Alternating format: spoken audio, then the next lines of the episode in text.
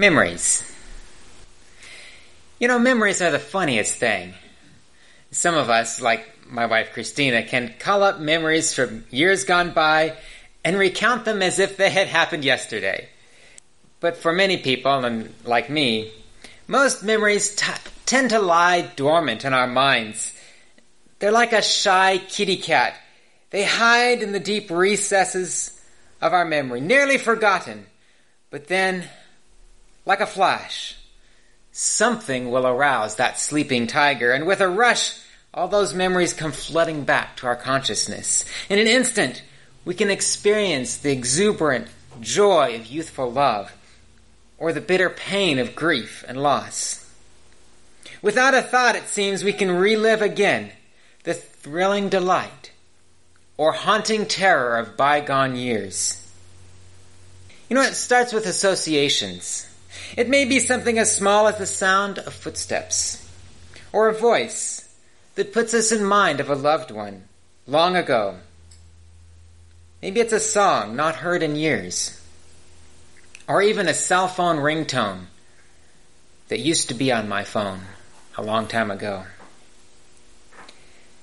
Perhaps you may catch a whiff of a familiar scent. How many of you have a favorite smell? I have a favorite smell. It, you might think I'm a little strange when I describe it to you. It's not cologne. It's not baking bread. It's not even the scent of a rose, although maybe I like many of those scents. There are pleasant scents, but it's the smell that brings back to my mind the strongest memories from my childhood. It's kind of a funny combination. I'm not sure how to describe it.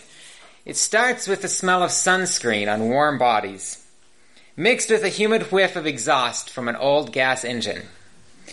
Then you mix that with the smell of slightly damp carpet, throw in a little bit of mildew, and the pungent fragrance of old leather. You have the recipe for the most beautiful smell in the entire world. To me, that is. You see, that smell to me brings back memories of summers spent camping on the lakeshore with my parents and my grandparents and spending our days speeding up and down the lake on my grandpa's old speedboat. Memories of learning to water ski and then learning to ride the kneeboard. Anything you could put in the water and you could pull behind the boat. We rode it. We tried it. We fell off of it. We almost drowned, but we had fun. And at the end of the day, oh, we, then we then we go swimming and we'd swim around and we'd swim around until our fingers and toes looked like little prunes all shriveled up in the water. And then we'd finally climb back in the boat and we'd go back to our campsite and we'd roast vegetarian hot dogs and marshmallows and tell stories around the campfire. And then there was the year that it rained and it poured rain and our tent leaked and everything got so wet. But Grams and Papa, that's what I called my grandma and grandpa, Grams and Papa, they brought their mobile home, their, their motor home, and they were camping in their motor home next to us. So mom and dad and my brothers and I all climbed into their motorhome, one top of them, and I'm sure mom and dad were probably not making fun memories at the time, but for my brothers and I, it was the most fun to poke around every corner of that motorhome and just get in every bit of mischief that we possibly could while it was raining outside. All the, the memories that come back from the smell of exhaust and old leather. You see, it's the associations. Those memories and so many others come to mind. You know, and sometimes all I have to do is start up the lawnmower or maybe smell some leather, and all of a sudden I'm reliving all of those memories all over again. You know, sometimes though it's a tangible object that brings back memories of a loved one. Be careful, might start crying here. a, a, few weeks ago, I was over at Mom's place and uh, going through the the uh, the shop and cleaning out the shop, and I saw this sitting up on one of the shelves, and I immediately recognized it. Out through the shop, there's all kinds of, all of my dad's tools were there and, and uh, things that he'd made, but this is something, a little wooden bowl that he had made years and years and years ago. And it sat on his dresser, it sat on his desk. I think one time it may have had candy in it, another time it had just had change in it. When I found it, it was all dusty and was full of screws. I'm not sure why he was keeping it there. But I recognized it and I had to have that. So it's now mine. you can't have it. To you, to any of you, this may just be, oh, an odd wooden bowl. But to me, it's something special. Because when I see this bowl, it brings back all the memories of my dad. You know, it's hard to lose a loved one. I knew my father last year about this time. He knew he was dying. He didn't know how soon. He wouldn't. He wouldn't admit it to any of us. But before he passed away, he let us all know just how much he loved us.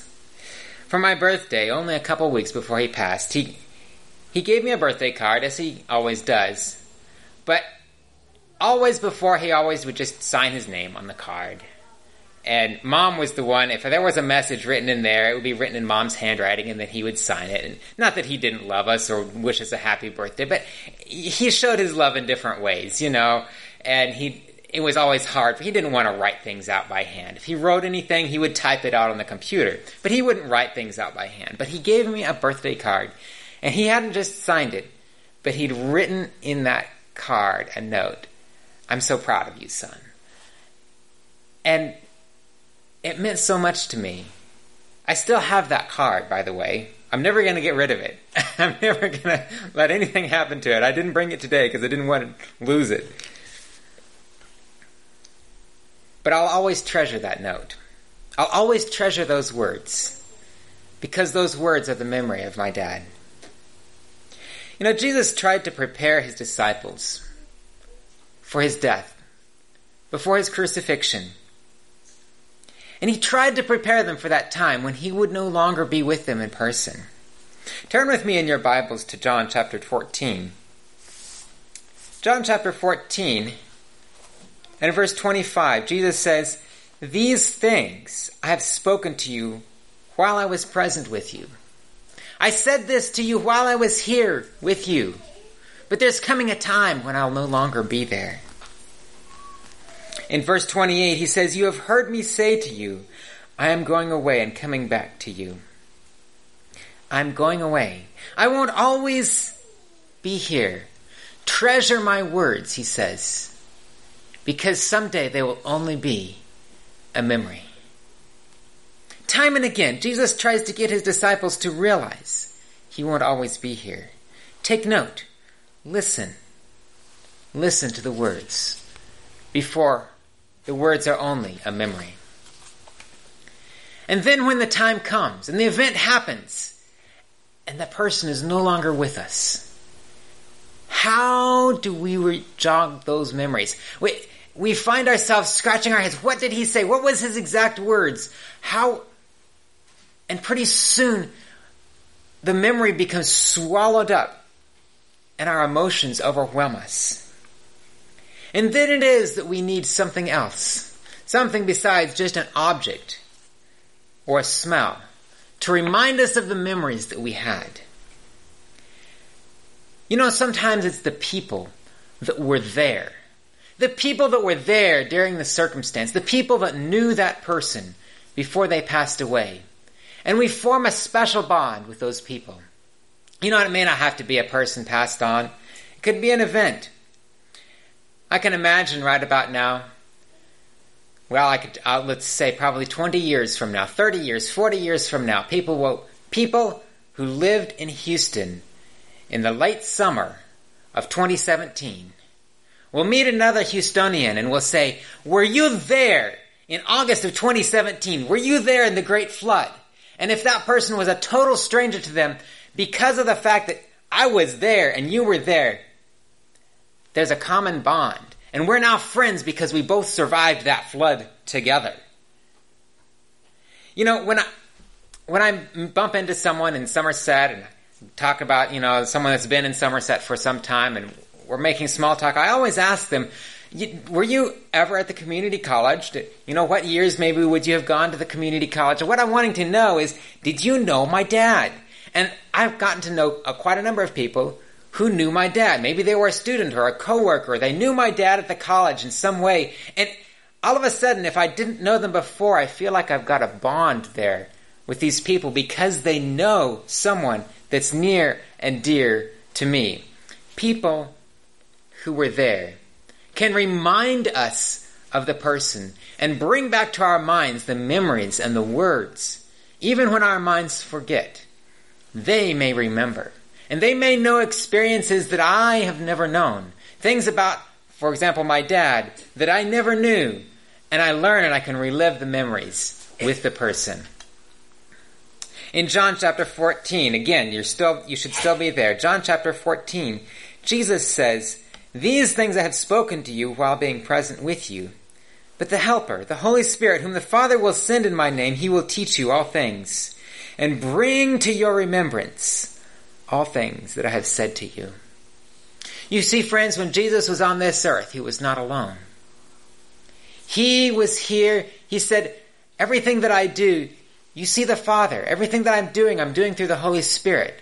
All three persons of the Godhead were being manifest in Christ's ministry here in this earth. And though he is no longer personally present with us in his body, yet he is present with us in the person of his Holy Spirit. And we can still cling to the memory, not just the memory, but it's more than that because we have his presence in the person of his Holy Spirit. We see the same concept in 1 Corinthians 4 and verse 17. Paul is speaking to the Corinthian believers and he says how he had sent his co-worker Timothy to them. 1 Corinthians 4 verse 17, For this reason I have sent Timothy to you, who is my beloved and faithful son in the Lord. Get this, who will remind you of my ways in Christ, as I teach everywhere in the church. Sometimes it's the people that were there, that know those memories with us, that can best help us to remember. But friends, I want to submit to you there's one final thing that can help to put us in remembrance, so to speak. Perhaps the best way that we can continue to remember is to repeat the same experience over and over and over again. To keep it fresh in our memories. And at the same time to relish the memories of bygone years. Perhaps that's why that Christina and I, every year, we make it a point to go out on the lake. And it's true the speedboat is gone and it's not the same, but it, there's so much that is the same that as we make happy memories together, spending some, a few days each summer camping on the lake, we can relive, at least for me, the childhood memory, my childhood memories of camping on the lake with my mom and my dad and my grandma and my grandpa. And all of those wonderful and beautiful memories come back to mind as we repeat the same experience year after year. You know, friends, this is one reason that I believe why God commanded us to remember the Sabbath day, to keep it holy. Why is it that there is something so special about that one day, that one 24 hour period? My friends, it is because of the memory it is because of what it points back to, all the way back in the Garden of Eden. You see, friends, God created this world in six days. A perfect, beautiful world. He planted a garden. Everything about that Garden of Eden was perfect in every detail. And He put the man and the woman, perfect, sinless, into that garden and spent the Sabbath day, the very first Sabbath, with them in rest, in enjoyment of the creation that he had made, in a celebration of their love and fellowship together. And friends, 6,000 years later, this earth is marred by the marks of sin. We have pain and grief and loss because of sin but one day in seven, on the seventh day of the week, the Sabbath, we have a memorial in time, a remembrance of the Eden that was lost, and a looking forward to the promise of Eden restored. A shared experience in the Sabbath hours. But the Sabbath is not the only experience Christ has told us to remember. Christ in his life on earth gave us an example of baptism. An experience that every believer can partake in, both literally and spiritually. In a literal baptism, the believer is immersed, lowered down into a watery grave, so to speak, and brought back up to live in the newness of life in Christ. It's a physical, tangible experience.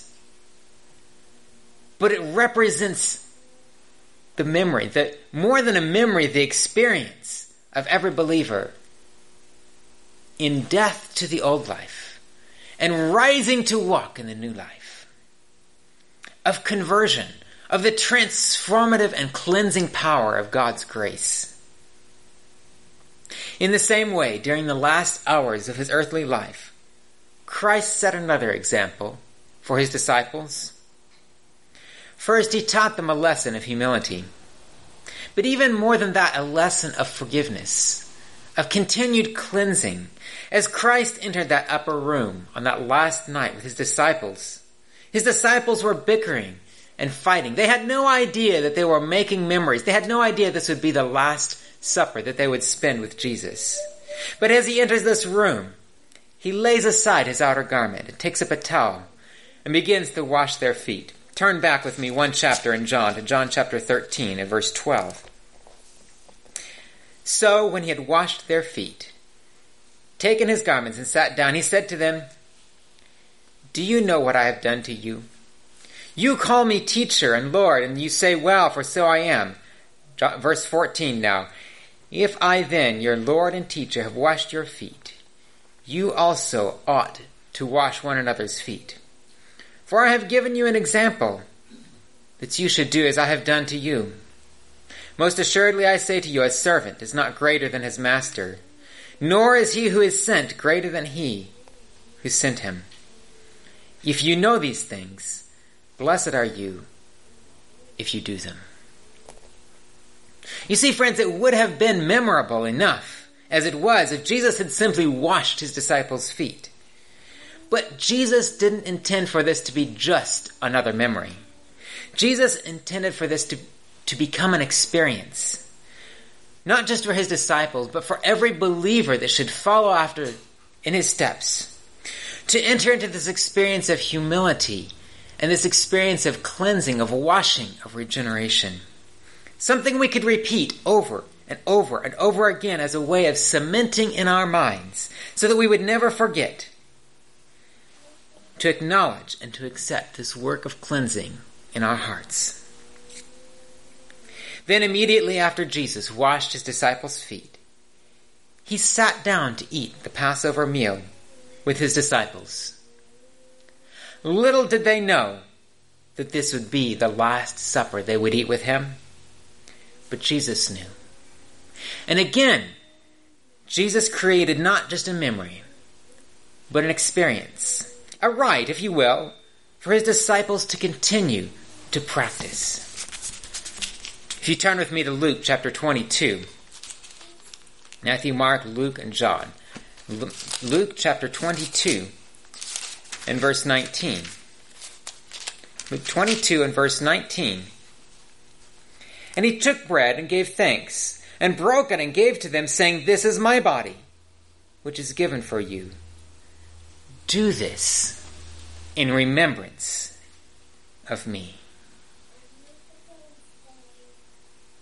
And likewise he took the cup after supper, saying, This cup is the new covenant of my blood, which is shed for you. He says to his disciples, Do this in remembrance of me. Not just once, not just now, but continue. Continue to experience this so that your mind does not forget. And unlike perhaps a fleeting smell, or just a simple object which can so easily become an idol if we are not careful. Unlike any of these things, he gives to his disciples a shared experience. Like the Sabbath, a rite that they can repeat over and over and over again, each time remembering the words that Christ had said to them, and each time understanding a little bit deeper the rich symbolism of the broken body and the spilt blood of Jesus Christ. Since that resurrection morning, the joy of the disciples knew no bounds.